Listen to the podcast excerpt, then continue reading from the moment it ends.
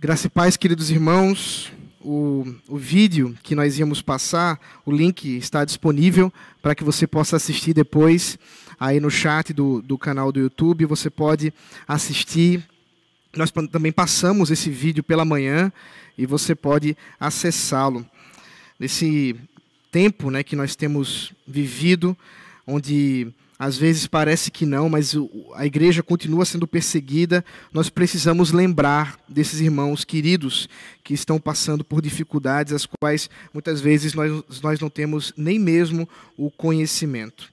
Mas que possamos, portanto, não só hoje, mas durante essa semana, durante a nossa caminhada com Cristo, lembrarmos destes e quem sabe Deus não esteja chamando você também para sofrer em nome de Jesus Cristo.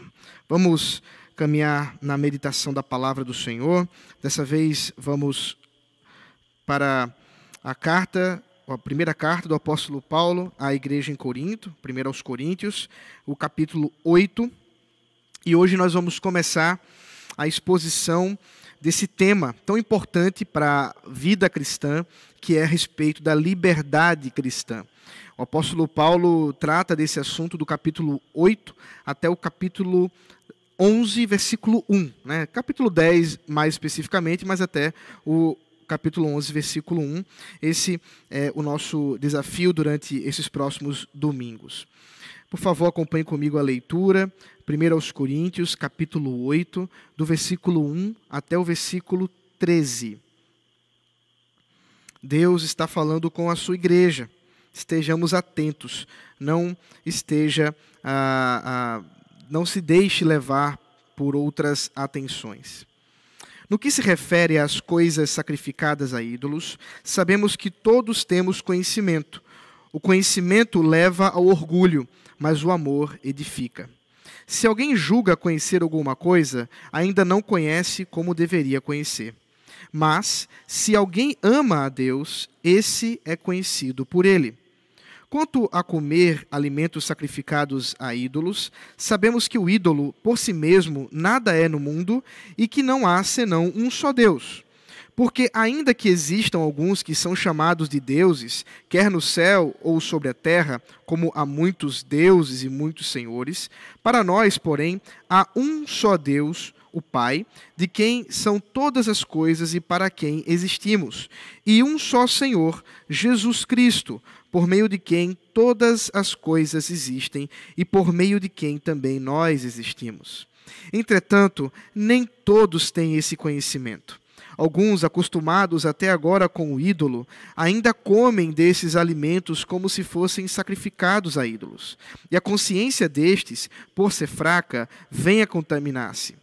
Não é a comida que nos torna agradáveis a Deus, pois nada perderemos se não comermos e nada ganharemos se comermos. Mas tenham cuidado, para que essa liberdade de vocês não venha de algum modo a ser tropeço para os fracos. Porque se alguém enxergar você, que tem conhecimento, sentado à mesa no templo de um ídolo, será que a consciência do que é fraco não vai ser induzida a participar de comidas sacrificadas a ídolos? E assim, por causa do conhecimento que você tem, perde-se o irmão fraco, pelo qual Cristo morreu. E, deste modo, pecando contra os irmãos, ferindo a consciência fraca que eles têm, é contra Cristo que vocês estão pecando. E por isso, se a comida serve de escândalo ao meu irmão, nunca mais comerei carne, para que não venha a escandalizá-lo. Até aqui a palavra do Senhor. Vamos orar mais uma vez. Deus, ilumina-nos dá-nos o entendimento da tua palavra, a devida aplicação daquela instrução que o Senhor deu por meio do apóstolo Paulo à tua igreja. E agora, Senhor, de maneira bondosa e graciosa, que possamos ouvir a tua voz, a tua instrução por meio da exposição da tua palavra. Em nome de Jesus Cristo. Amém. Queridos, um dos temas que nós é, sempre vemos as pessoas com muitas dúvidas, e sempre que se abre para perguntas, e eu digo isso por experiência pastoral, sempre vai caminhar por uma dessas perguntas que eu vou listar aqui. Todos querem saber, de uma forma ou de outra, como nós podemos nos relacionar com essa cultura que nós vivemos. Como podemos, como cristãos, nos relacionar com a cultura pagã, com a cultura secular, para usar um termo mais comum a todos nós. E dentro desse contexto de relacionamento com a cultura secular, muitos perguntam: será que o crente pode ouvir música do mundo? Será que pode usar qualquer tipo de roupa? Será que pode ver um filme? Será que pode ir ao cinema? Será que pode ir para um barzinho? Será que pode beber álcool? Será que pode fumar? São perguntas que sempre vêm a especialmente aos jovens, mas eu sei que isso gera aí dúvidas para a igreja como um todo. Qual o critério bíblico que podemos adquirir para saber de fato como agir nesse mundo. Hoje nós veremos que o apóstolo Paulo nos ajuda sobre esse tema. E eu estou tão interessado em poder ajudar a igreja que eu quero inclusive desafiar você que após o sermão, se você tiver dúvidas, você pode mandar uma mensagem para o meu WhatsApp e as três primeiras perguntas que chegaram no meu WhatsApp eu respondo após a nossa transmissão ainda ao vivo tá bom? Então fica aí o desafio. Eu espero que a, a gente possa ter um tempo ainda de dúvidas, caso isso uh, não esteja claro para os irmãos. O apóstolo Paulo aqui no capítulo 8, como nós estamos observando, ele continua a responder questões sobre aquela carta que a igreja teria escrito a ele. Isso ele já vem uh, desde capítulos anteriores, uh, discutindo esses temas que vieram por meio da carta da igreja de Corinto. Agora, de maneira específica, como eu já mencionei, do capítulo 8 ao capítulo 11, versículo 1, ele trata dessa problemática de, da liberdade cristã. Como que nós, cristãos, livres em Cristo Jesus, podemos agir de forma ética, podemos ter a nossa moral embasada na palavra de Deus. Uma outra coisa interessante é que o apóstolo Paulo vai usar o termo de crentes fortes e crentes fracos ele usa essa mesma expressão, essas duas expressões, em Romanos capítulo 14 também. Se você der uma olhada depois, eu peço que você faça isso depois, não agora, você vai ver que ele vai tratar também sobre essa questão da liberdade cristã. Romanos capítulo 14 é tema também para o apóstolo Paulo de como o cristão pode ter na vida prática alguma liberdade em Cristo, mas também limitada pelo mesmo critério que nós vamos observar hoje. No entanto, há algumas diferenças e eu acho importante comentá-las aqui, a título de introdução, para que você, quando for ler Romanos 14, não se confundir na forma como o apóstolo Paulo aborda o tema em Romanos 14 e como ele aborda aqui em 1 Coríntios capítulo 8. Porque lá em Romanos 14, a discussão do apóstolo Paulo é com os judeus cristãos. Aqueles que estão preocupados com a bebida e a comida que é impura. A preocupação lá em Romanos é que o cristão não tivesse acesso às impurezas que estão na, prescritas né, na lei dietética, nas muitas leis da dieta do Antigo Testamento. No entanto, em 1 Coríntios capítulo 8, a discussão que o apóstolo Paulo tem é com os cristãos gentios. E o problema não é tanto a comida impura, mas a comida sacrificada a ídolos. Daqui a pouco eu vou explicar um pouco melhor sobre essa questão. Então, observe que há algum critério que nós precisamos nos valer para ter a nossa liberdade cristã de fato que glorifica a Deus. Nós vamos ver no capítulo 10 que o apóstolo Paulo vai dizer: quer comais, quer bebais, fazei tudo para glória de Deus. Então, há alguma coisa que nos leva a glorificar a Deus dentro dessa liberdade que o próprio Senhor Jesus Cristo nos deu, uma vez que fomos redimidos por Ele. E de maneira muito específica, hoje, o que vamos observar é que esse grande critério é o amor.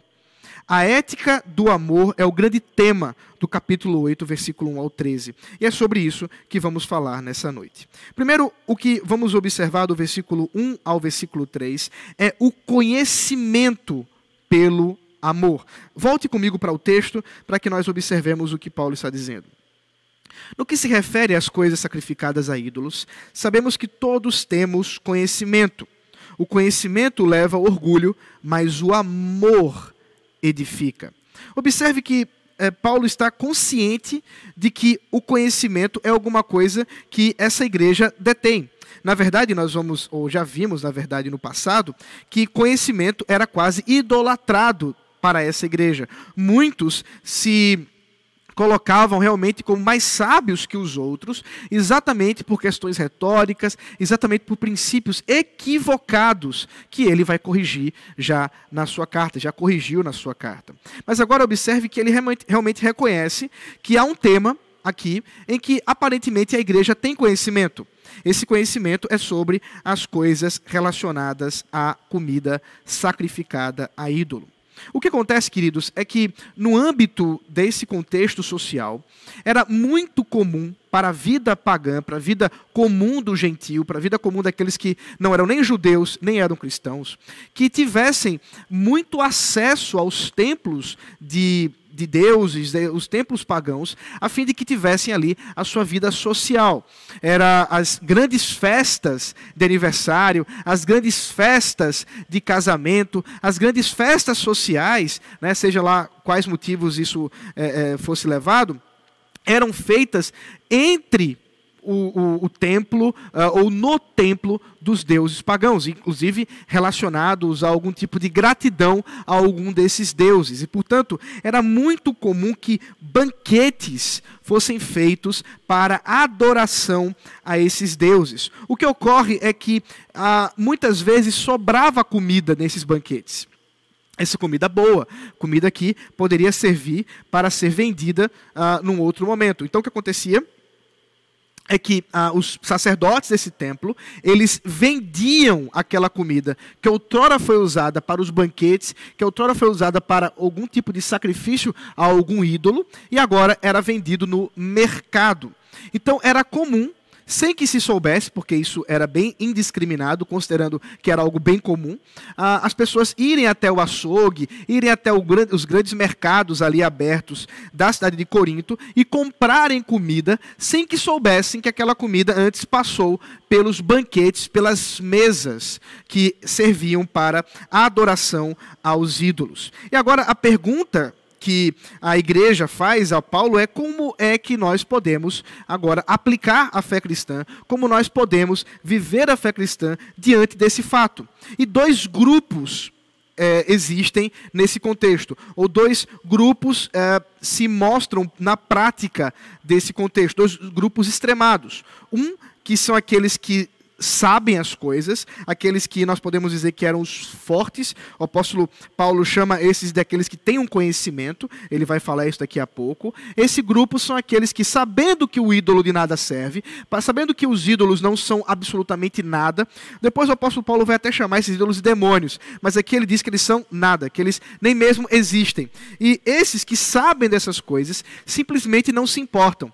Mas parece que esses não se importavam tanto para a realidade da idolatria, que estavam dispostos não só a comerem a comida que poderia ter sido sacrificada a algum ídolo no mercado, comprarem essa comida, como também eles poderiam até mesmo estar presentes em esses banquetes sociais. Talvez seria o aniversário da mãe de um deles, talvez fosse o casamento de um, do melhor amigo, do vizinho, e eles estavam presentes dentro dessa comunhão e, portanto, desse banquete que era servido inicialmente aos ídolos. E agora existia um outro grupo, um outro é, extremo. Eram aqueles que diziam: o ídolo contamina, essa comida está contaminada, essa, contamina, essa, essa comida ela vai me amaldiçoar e, portanto, eu não posso nem chegar perto. E o extremo seria tão grande que muitos deles estavam dispostos a não comprar comida nesses mercados e talvez viverem de uma produção independente com legumes, coisa que também vai acontecer lá em Romanos capítulo 14. Depois você pode dar uma olhada. Mas é importante lembrar que Paulo não está ah, concordando com nenhum dos dois grupos nós vamos ver que ele faz duras críticas aos dois grupos, e se Deus permitir, nós vamos observar como podemos aplicar para os nossos dias o problema desses dois grupos e como cristãos nós podemos viver. É, é sempre bom lembrar que quando Paulo fala de conhecimento, ele sempre está falando de duas coisas. Primeiro, os perigos, os perigos que essa igreja incorria no culto da sabedoria, no culto do conhecimento. Nós vamos ver, ele mesmo diz isso, que alguns, pelo conhecimento, se orgulhavam disso. se portavam de forma orgulhosa diante do fato que tinham conhecimento teológico. Aqui há uma exortação muito boa para nós, especialmente nós da igreja presbiteriana, que muitas vezes realmente temos uma predileção pelo saber, pelo conhecimento, pela pesquisa teológica, que o conhecimento por ele mesmo ensoberbece. Quer dizer, o conhecimento em si mesmo, com a sua finalidade última apenas da aprendizagem, ou apenas para que eu possa saber, leva simplesmente a um orgulho. Por outro lado, diz o apóstolo Paulo, o conhecimento de, é, é, devotado ou direcionado para o outro, ele vai explicar melhor isso daqui a pouco, no versículo 3, uh, ele edifica. Então, observe que como é que nós podemos fugir do conhecimento que ensoberbece quando nós realmente buscamos a sabedoria, buscamos o conhecimento teológico, a fim de que possamos edificar os outros e não apenas de tomar aquele conhecimento para nós. Veja o versículo 3: Mas se alguém ama a Deus, esse é conhecido por ele. Aqui está o princípio da sabedoria. Para o apóstolo Paulo, o conhecimento em si é soberba mas o conhecimento direcionado pelo amor a Deus e, consequentemente, pelo amor ao próximo, esse sim é um conhecimento que edifica.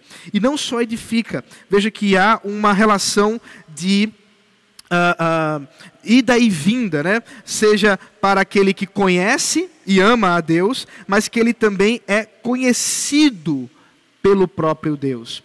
E aqui essa expressão, ser conhecido por Deus, uh, o apóstolo Paulo usa não apenas de maneira indiscriminada, como se Deus estivesse simplesmente sabendo quem nós somos. É importante lembrar, Deus é onisciente, é claro que ele sabe quem nós somos, mas Paulo está aqui fazendo referência àquilo que é muito comum no Antigo Testamento, a ideia de que esse conhecimento envolve relacionamento. Portanto, o conhecimento verdadeiro é produto de um relacionamento com Deus. Nós estamos dizendo que conhecimento é relacionamento. Até mesmo quando nós, e eu não quero ser muito técnico aqui, quando nós conhecemos alguma coisa em termos científicos, nós estamos nos relacionando com aquela coisa. O cientista, quando ele está fazendo uma pesquisa, sei lá, de um protozoário, de uma ameba ou, ou de uma estrela a milhares de quilômetros da Terra, ele está se relacionando com aquela estrela. Mas o verdadeiro conhecimento não é apenas aquele que é mediado pela, pelo relacionamento entre aquele que conhece e aquilo que é conhecido, mas entre aquele que conhece, o Deus criador de todas as coisas e aquilo que é conhecido. Esse princípio é fundamental para que possamos entender o que de fato é a sabedoria, o que de fato é o conhecimento com o Senhor. A teologia bem feita é aquela que pressupõe o amor a Deus. É por isso que um, um pastor e teólogo muito querido, Jonas Madureira, fala do conhecimento humilhado ou da inteligência humilhada. Humilhada não simplesmente porque ela se humilha, mas humilhada porque ela só pode subsistir na dependência daquele que sabe todas as coisas, que é o nosso Deus. É por isso que o apóstolo Paulo prepara o terreno para dizer para aqueles que se orgulhavam do que sabiam, do seu saber teológico, do seu conhecimento teológico, que esse conhecimento, se for apenas para aparecer para a igreja, se for apenas para se mostrar melhor que os outros, de nada serve. Mas o conhecimento verdadeiro é aquele que se relaciona com Deus e que edifica o próximo. Não adianta saber sobre a comida sacrificada, não adianta ter conhecimento sobre os ídolos, sobre inclusive a teologia que envolve esses ídolos, se eu não faço isso ou não sei isso em prol do meu irmão e eu faço isso em amor a Deus. É por isso que do versículo 4 ao versículo 8, Paulo passa a nos tratar, a nos dar o fundamento dessa ética, essa ética do amor, como eu já mencionei. Veja comigo, quanto a comer alimentos sacrificados a ídolos, sabemos que o ídolo por si mesmo nada é no mundo e que não há senão um só Deus. Veja, Paulo tem conhecimento sobre o assunto e ele não está de modo algum dando razão àqueles fracos que davam grande importância aos ídolos. Paulo faz, na verdade, um grande resumo teológico do 4 ao 8, que nos aponta para alguma coisa que é muito fundamental da fé cristã. O cerne da fé cristã é saber que só há um Deus e um só Deus Senhor. Esse credo, né, essa, essa expressão que Paulo utiliza aqui, ele vai usar em outras cartas e ela é fundamental. Talvez aqui nós tenhamos um dos primeiros credos da fé cristã, da igreja cristã, quando que Paulo nos lembra que, na verdade, nós não podemos acreditar em outros deuses, em outras entidades espirituais que se alguma, de alguma forma se uh, uh, harmonizem com a existência do Deus Criador, o Deus soberano. Não. Para Paulo, os ídolos não têm poder nenhum. Na verdade, eles não têm nem existência em si mesmo. A própria ideia de deuses, no plural, não faz sentido. Porque ao concebermos o Deus verdadeiro e as suas características próprias de um Deus onisciente, um Deus onipresente, um Deus onipotente, um Deus infinito, um Deus totalmente sábio, um Deus criador de todas as coisas, não há espaço para outros deuses. Não há espaço para um panteão de deuses como acontecia entre os pagãos gregos ou os pagãos aí da época do Novo Testamento. De modo que não há outros deuses, diz o apóstolo Paulo. Antes, mesmo que eles sejam adorados, observe, ele não nega essa realidade. É bem verdade que há muitos que estão devotados à adoração dessas entidades, há muitos que estão devotados à adoração desses muitos espíritos que se dizem deuses, eles, na verdade, nada são, nada fazem e nada podem contaminar. Esse é o grande ponto. É saber que seja comida sacrificada a ídolo, seja uma comida que não foi sacrificada a ídolo ou que não, não teria sido contaminada por esses ídolos. Na verdade, ídolos não contaminam nada, porque eles nada podem fazer, eles não têm poder em si mesmos. Aqui, é, antes de continuar a exposição do texto, quero apenas lembrar a você, meu irmão e minha irmã, os perigos que muitas vezes nós temos de esquecer essa verdade de atribuirmos certos poderes a entidades de outras religiões, de atribuirmos certos poderes, especialmente ao diabo e seus demônios. Não que a Bíblia negue que haja essas entidades espirituais malignas, mas que, ah, de modo algum, atribui algum tipo de domínio ou poder para com eles diante do domínio e o poder do nosso Deus. Não. Ainda que, o apóstolo Paulo vai falar sobre isso no capítulo 10, que é, esses demônios se utilizem da cegueira da idolatria, se utilizem da cegueira espiritual que muitos estão vivendo, devotados a uma idolatria pagã, seja ela animista, seja ela politeísta ou qualquer outra é, vertente das idolatrias. Ainda que isso aconteça, esses ídolos não são nada.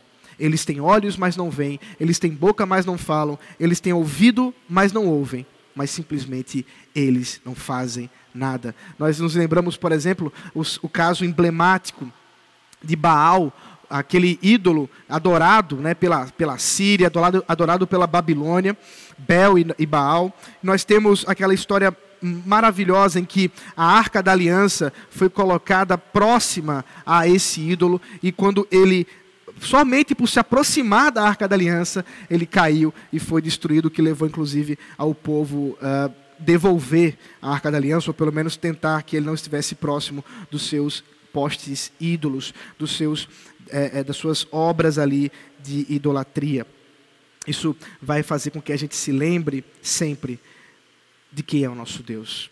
É por isso que o, o versículo 6 nos dá aqui o grande credo da fé cristã. Para nós, porém, há um só Deus, o Pai, de quem são todas as coisas e para quem existimos. Essa é a primeira realidade. Há um só Deus. E esse, Paulo diz, é o Pai. Claro, Paulo aqui não está se valendo tanto da doutrina da Trindade, para explicar a doutrina da Trindade, isso fica claro quando ele faz a associação com Jesus Cristo, porque ao chamá-lo de Senhor, Paulo está dizendo que Jesus participa da divindade, assim como o Pai. Mas o ponto aqui é lembrarmos que esse Deus, esse Deus é aquele que tem todas as coisas, de quem são todas as coisas e para quem existimos. Esse lembrete é importante ao lembrarmos que Jesus, ou melhor dizendo, que o Pai, que Deus é o Criador de todas as coisas. Mas não só isso, veja a continuação do texto. E um só Senhor, Jesus Cristo, por meio de quem todas as coisas existem. Veja que coisa maravilhosa. Veja que coisa belíssima Paulo está nos lembrando aqui, e, e que, na verdade, é, não, não nos resta dúvida que isso não era uma coisa apenas que Paulo estava dizendo. Paulo talvez estivesse aqui lembrando a esses.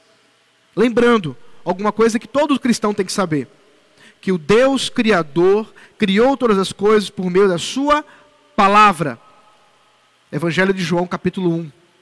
Gênesis, capítulo 1. Ele criou por meio da Sua palavra palavra. E quem é a palavra? É Jesus Cristo, o Senhor, o Kyrios. Há um só Senhor. Jesus Cristo, por meio de quem todas as coisas existem e por meio de quem também nós existimos. Isso parece simples. Isso parece uma declaração muito óbvia para nós hoje.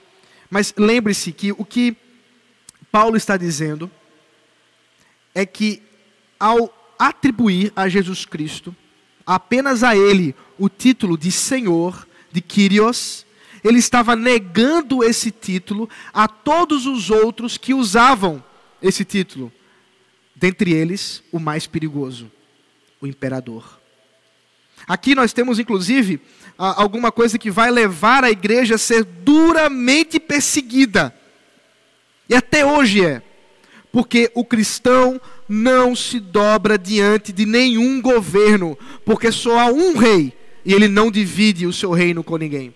E ele é Jesus Cristo, o único Senhor. Essa verdade é fundamental para a nossa vida cristã. Ela é fundamental, inclusive, para a prática da nossa ética, da nossa liberdade em Cristo, da nossa liberdade como cristãos. É por isso que no versículo 7 Paulo se lembra dos fracos. Apesar disso tudo ser muito óbvio e muito claro, todo cristão deve saber: há um só Deus e um só Senhor, isso é muito claro. Nem todos entendem as devidas aplicações ou implicações desse fundamento teológico. Veja o versículo 7. Entretanto, nem todos têm esse conhecimento. Alguns, acostumados até agora com o ídolo, ainda comem desses alimentos como se fossem sacrificados a ídolos, e a consciência destes, por ser fraca, vem a contaminar-se.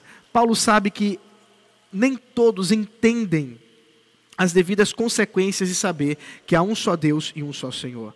E para esses, inclusive por causa do hábito, estão aí no começo da caminhada. Esses fracos que Paulo está mencionando aqui não são pessoas que estão andadas na fé cristã, não são pessoas que já estão maduras e já, já têm anos de igreja. Muitos desses começaram agora o seu, o seu caminhar com Cristo, o seu caminhar com a igreja.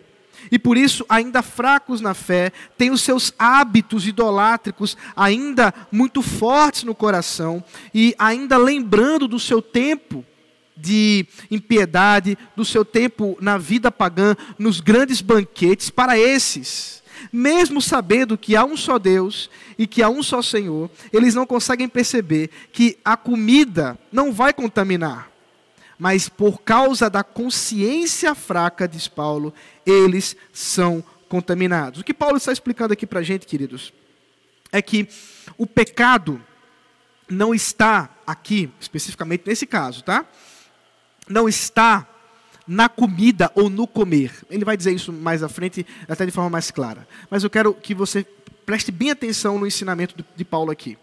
Paulo está dizendo que esses irmãos, ao comerem da comida sacrificada a ídolos, não estavam pecando. Mas, porque acreditavam das implicações ainda da idolatria deles, que essa comida poderia contaminá-los, ela de fato os contaminava. Isso é uma questão de consciência. Não havia pecado em comer da comida de, a, a, a sacrificada a ídolos, mas o pecado se manifestava em uh, questionando isso, com o coração ainda atribulado sobre essas coisas, as suas consciências ainda os levarem à fraqueza do pecado. E isso Paulo vai nos mostrar que poderia ser levado a consequências terríveis. Uh, mas antes disso, veja o versículo 8. Não é a comida que nos torna agradáveis a Deus, pois nada perderemos se não comermos e nada ganharemos se comermos. Observe. Paulo está, inclusive, aqui fazendo referência ao que o próprio Senhor Jesus, em Mateus 15, nos fala. Não é a comida, não é aquilo que entra que contamina, mas é aquilo que sai. Inclusive, os discípulos, perguntando ao Mestre, ao próprio Jesus, eh, questionam: Senhor, nós não entendemos aqui o que isso está falando. Como assim a, a, a comida não contamina? E Jesus explica: Vocês não estão percebendo o problema? Você come e daqui a pouco isso aqui não está mais. Você come e daqui a pouco isso aí já foi expelido pelo seu corpo. Mas aquilo que é produzido no coração expresso pela boca expresso em atos, isso sim tem efeitos danosos e devastadores. Então, Paulo, sabendo o que Jesus havia dito, é, mais uma vez lembra a igreja: a comida não é o problema, comida não se contamina. Eu acho, inclusive, curioso, e eu não estou fazendo nenhuma crítica exatamente, as pessoas que, quando vão orar pela refeição, pedem para que o Senhor abençoe aquela comida, né? Senhor, abençoa a comida, que ela não faça mal, né? Purifica a comida. E as pessoas muitas vezes fazem esse tipo de oração, como que talvez a comida ela já viesse mais ou menos impura, fez a oração, deu a purificada, agora vale a pena comer. Mas é claro que é, isso não é o ponto. Nós não deveríamos é, nos, nos, colocar como se a comida tivesse algum efeito para o nosso coração. Queridos, poderia ser uma galinha preta na encruzilhada, colocado lá pelo, pelo Pai de Santo. Isso de nada serve. De nada serve. Poderia ser uma hóstia que foi oferecida por um sacerdote católico. De nada serve. Tudo isso é paganismo. Tudo isso é apenas comida. E, portanto, não tem valor em si. Então, Paulo poderia concluir, aqui no versículo 8, e dizer assim: muito bem, vitória para os fortes. Esses que são fortes, que tendo conhecimento, agora vão lá e podem comer como bem quiserem, isso não tem valor algum. Mas não é isso que vai acontecer. Do versículo 9 ao versículo 13, Paulo nos dá finalmente a ética desse amor como nós podemos nos portar diante de tanto conhecimento. Mas tenham cuidado, para que essa liberdade de vocês não venha de algum modo a ser tropeço para os fracos. Observe, porque se alguém enxergar você que tem conhecimento, sentado à mesa no templo de um ídolo, será que a consciência do que é fraco não vai ser induzida a participar de comidas sacrificadas a ídolos? Observe que agora Paulo muda o foco da ação. A questão não é mais o conhecimento, todos têm, mas o que você faz com esse conhecimento? E mais, o grande ponto é muito acima da minha liberdade cristã, muito acima daquilo que é certo ou errado para mim, está o meu amor para com o próximo. Nesse sentido, a liberdade, queridos, para o cristão, ela não é um direito, ela é um dever. A liberdade, ela não é alguma coisa que nós adquirimos pelos nossos méritos, como se fosse de fato um direito. Mas ela é uma responsabilidade, porque é um presente, é uma graça que o Senhor nos concedeu. E aqui eu quero fazer uma distinção importante de liberdade cristã. Primeiro, a liberdade de e depois a liberdade para, ou livre de e livre para. Primeiro, nós fomos livres ou libertos da condenação do pecado. Então nós estamos livres da condenação do pecado, nós estamos livres da maldição que vinha a nós por causa do nosso pecado. Por outro lado, por outro lado, nós somos livres para obediência a Cristo. A nossa liberdade, ela não está sedimentada, não está fundamentada apenas em nós, mas naquilo que somos direcionados a fazer por meio da liberdade que o Senhor nos deu. Nós somos livres para a obediência a Cristo. Portanto, esse dever que recebemos por meio da liberdade envolve a, o dever para com Deus e para com o próximo. Aí está o fundamento. É que toda liberdade, todas as nossas decisões de saber o que é certo e o que é errado como crentes, envolve o amor a Deus e o amor a, ao próximo. Assim, eu não tenho a liberdade de levar o meu irmão ao pecado. Eu não sou livre para levar meu irmão ao pecado. Aqui nós voltamos ao texto e, e somos lembrados da própria situação que Paulo é, exemplifica. O caso é um cristão que, tendo conhecimento que os ídolos não são nada, ele vai para um banquete no templo e ele está ali se banqueteando, né, talvez, como eu disse, no casamento do, da filha do vizinho, aquela coisa toda, muito maravilhoso, comendo churrasco, bebendo vinho, tudo maravilhoso. Mas passa um irmão mais fraco. Começou agora essa caminhada cristã.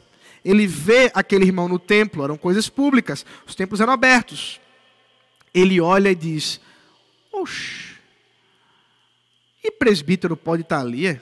Presbítero Lucas? Não é possível. Comendo no templo? Ah, rapaz, então tá beleza.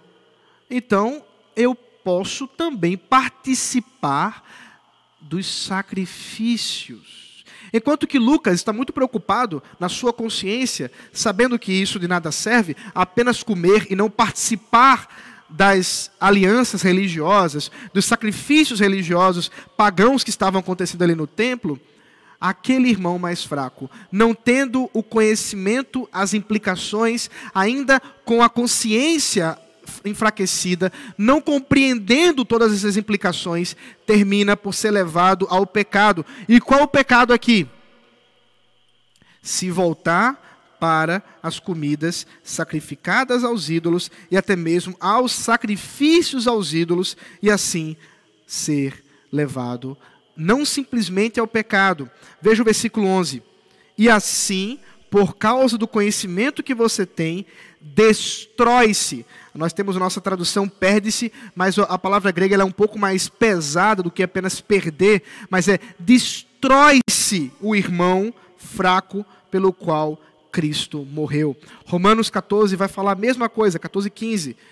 Que aquele irmão que morreu, ou melhor dizendo, que Cristo morreu por ele, eu tenho que ter o meu amor o suficiente para saber que eu não posso levá-lo à destruição, que eu não posso levá-lo ao pecado. O que significa que a minha liberdade está limitada ao amor que eu tenho para com o próximo e eu não sou livre para levar alguém de consciência fraca para esse pecado. Por isso, eu devo me abster da minha liberdade em favor do próximo. É isso que ele conclui no versículo 13. E por isso, se a comida serve de escândalo ao meu irmão, nunca mais comerei carne, para que não venha a escandalizá-lo. Depois, Paulo vai ajustar um pouco mais essa mesma ideia, quando vai nos dizer que se você for chamado para algum evento social, não sendo no templo, porque ele está condenando a ideia no templo, vá e coma sem perguntar. Não queira saber a origem da comida, quando você vai comprar no mercado ou quando você vai comer com um gentil. Não queira saber a origem. Mas, ele diz: se você souber a origem, não coma por causa da consciência fraca dos irmãos e até mesmo dos gentios. Ao ver o seu procedimento, podem não compreender aquilo que você está fazendo. Pecar contra a consciência do meu irmão é algo muito sério, muito grave, porque é uma ação com falta de amor. É por isso que o amor deve me levar a, até mesmo a abstenção da minha liberdade, mesmo quando eu estou justificado diante de Deus, estou justificado para aquilo que eu faço. Lembre-se, portanto, e aqui há um, um, um armadilhazinha na interpretação, o versículo 13 fala de escandalizar o irmão. Romanos 14 também usa essa mesma expressão. E ela é pouquíssimo compreendida em nosso meio. Muitas vezes as pessoas acham que escandalizar é a mesma coisa de assustar alguém ou deixar alguém admirado. Oh, nossa, você fez uma tatuagem. Não é bem isso.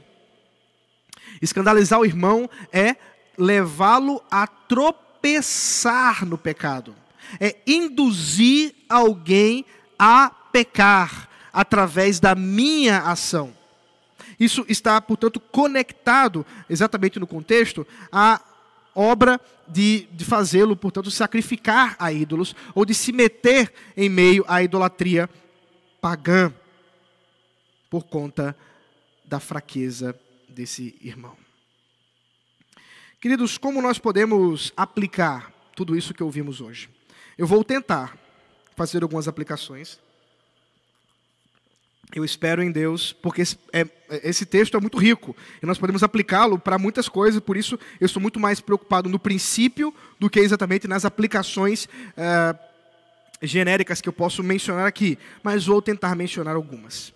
Lembrando o princípio: minha liberdade está limitada ao meu amor por Deus e pelo próximo.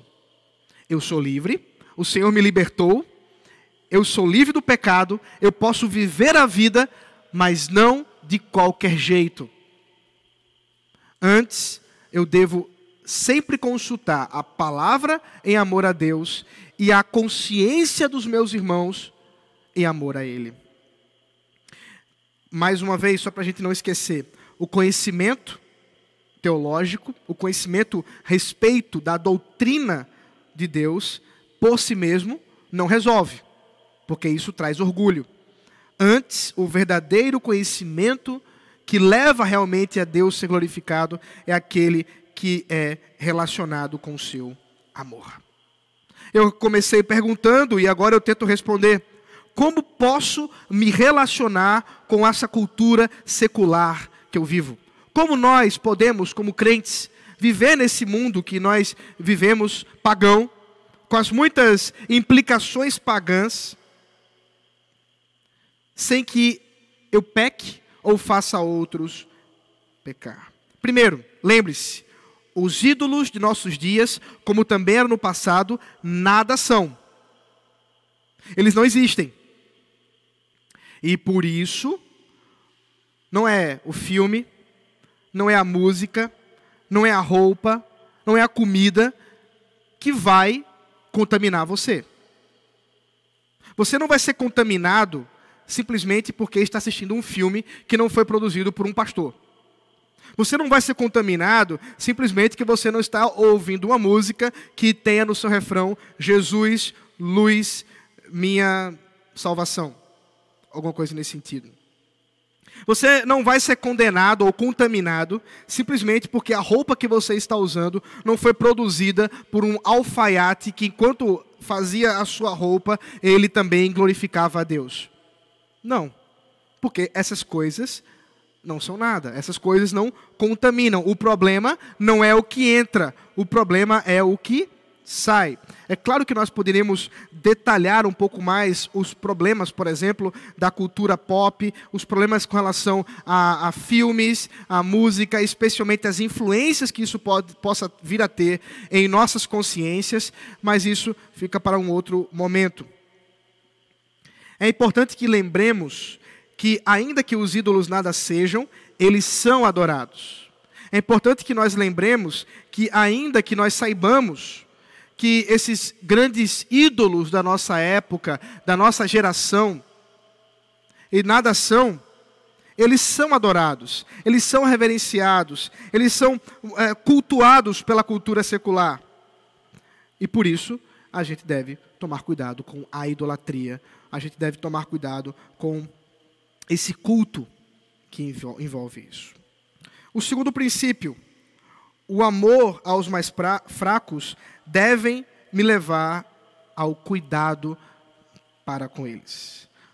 Tome cuidado com o escândalo, o verdadeiro. Não é apenas assustar pessoas, mas é levá-las ao pecado.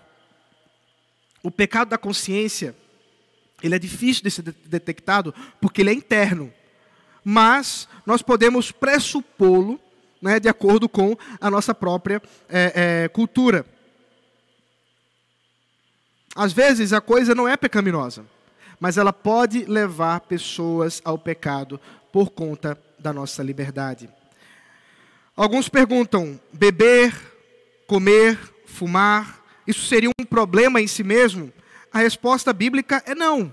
Não há nenhum texto bíblico que proíba beber, não há nenhum texto bíblico que proíba comer ou fumar. Não há absolutamente nenhum texto bíblico. Se você tiver um, mande-me para mim, que eu terei o prazer em conhecê-lo. É claro que há o problema da moderação, em que muitos se devotam à idolatria do álcool, à idolatria da comida e dos, dos, do fumo, enquanto que outros também já vivem o vício e isso os leva à destruição dos seus próprios corpos. Muitos estão aí na sua liberdade, gozando dessa liberdade, em barzinhos, em boates, em uh, muitas outras, em shows ou coisas do tipo. E por isso, por conta desses ambientes, muitos já se perderam. Infelizmente, eu tenho muitos amigos que caminharam dessa forma, conscientes de que isso de nada servia. Quer dizer, ir para um bar não é um problema. E não é mesmo. Assim como não era ir para o templo. Mas as implicações daquele ambiente e o habituar-se naquela vida levou muitos deles à perdição. E eu conheço muitos jovens que já não estão mais entre nós como crentes, porque se perderam e começaram nesse caminho. O amor é maior que a minha liberdade. Então eu espero que você esteja me entendendo. O problema não está nessas coisas. O problema está em eu me permitir fazê-las de forma pública, levando muitos também à dúvida e ao pecado. Talvez você, jovem, se pergunte: ah, mas será que eu não posso ir para o show de Fulaninho ou de Cicraninho? Será que tem um problema em relação a isso? A resposta é: depende. Primeiro, por que você faria isso a tornar público a sua expressão? Segundo, você está pronto para levar pessoas ao pecado por conta do seu é, é, movimento àqueles que estão fracos? São perguntas que você deve fazer, lembrando que amar ao próximo é muito mais importante que a sua liberdade. Muito mais importante. Mas aqui vai, para finalizar, um cuidado. Eu bati muito na respeito da liberdade, mas tem um problema e eu não posso deixar de falar sobre ele, que é a ditadura do mais fraco. O que significa isso? Primeiro, fraco na fé não é um elogio. Se você agora está me ouvindo e pensando algo do tipo assim, esse pastor é muito libertino, olha aí, falou de beber, ah, não, eu estou na igreja há mais de 40 anos e isso é pecado. Eu tenho uma notícia muito ruim para lhe dizer. O seu problema não é fraqueza na fé, não. O seu problema pode ser, muitas vezes, ignorância, teimosia e até incredulidade. Afinal de contas, lembre-se, Jesus bebeu. Tanto que era chamado de beberrão. Não que o fosse, mas era chamado. Fraco na fé, portanto, não é um elogio. Fraco na fé é um período da vida cristã que todos nós podemos ter no começo da nossa caminhada, e talvez seja o seu caso. Você talvez agora esteja iniciando os seus primeiros passos na fé cristã, conhecendo a doutrina cristã, e talvez você esteja admirado com tudo isso que eu estou te falando hoje. E eu não quero que você se perca. Antes que você procure amadurecer. Procure conhecer mais da palavra, dedicando-se àquilo que o Senhor revelou nas Sagradas Escrituras e não simplesmente no que os homens têm a dizer. Muitas vezes nós adotamos uma ética por conta da tradição. Muitas vezes nós adotamos um movimento, até mesmo um jeito de falar. Há aqueles que dizem e cumprimentam os outros com shalom, outros cumprimentam os outros com a paz do Senhor, é a graça e paz. Onde há isso na Escritura? A graça e paz ainda tem, mas os outros eu acho mais difícil achar. Será que nós é, podemos nos pautar por tradições de homens? Não. Seja você um crente maduro, seja você um crente que começou a sua fé agora. Eu exorto você, meu irmão e minha irmã, a buscar sabedoria na palavra de Deus, a examinar aquilo que Deus tem para dizer, porque o nosso amor é para com Ele, acima de todas as coisas, e ao próximo, de acordo com as consciências dos nossos irmãos. Eu sei que muitas coisas mais poderiam ser ditas, mas eu espero que nós possamos destrinchar um pouco mais durante o tempo que nos resta aí de exposição do capítulo 9 e do capítulo 10 nos próximos domingos, se Deus assim permitir. Vamos orar. Deus maravilhoso, obrigado pela tua palavra, pelo teu ensino. Conduz, Senhor, nossos irmãos ao conhecimento verdadeiro da tua palavra, no amor a ti sobre todas as coisas e no amor ao próximo, a ponto de nós estarmos realmente dispostos a sacrificar a nossa liberdade em favor do nosso irmão mais fraco. Que nós possamos agir assim, Senhor, pela tua misericórdia e pela tua graça. Em nome de Jesus Cristo. Amém. Nós vamos cantar ao Senhor em resposta ao ensino da Sua palavra, sabendo que tudo é para a Sua glória e para o seu louvor.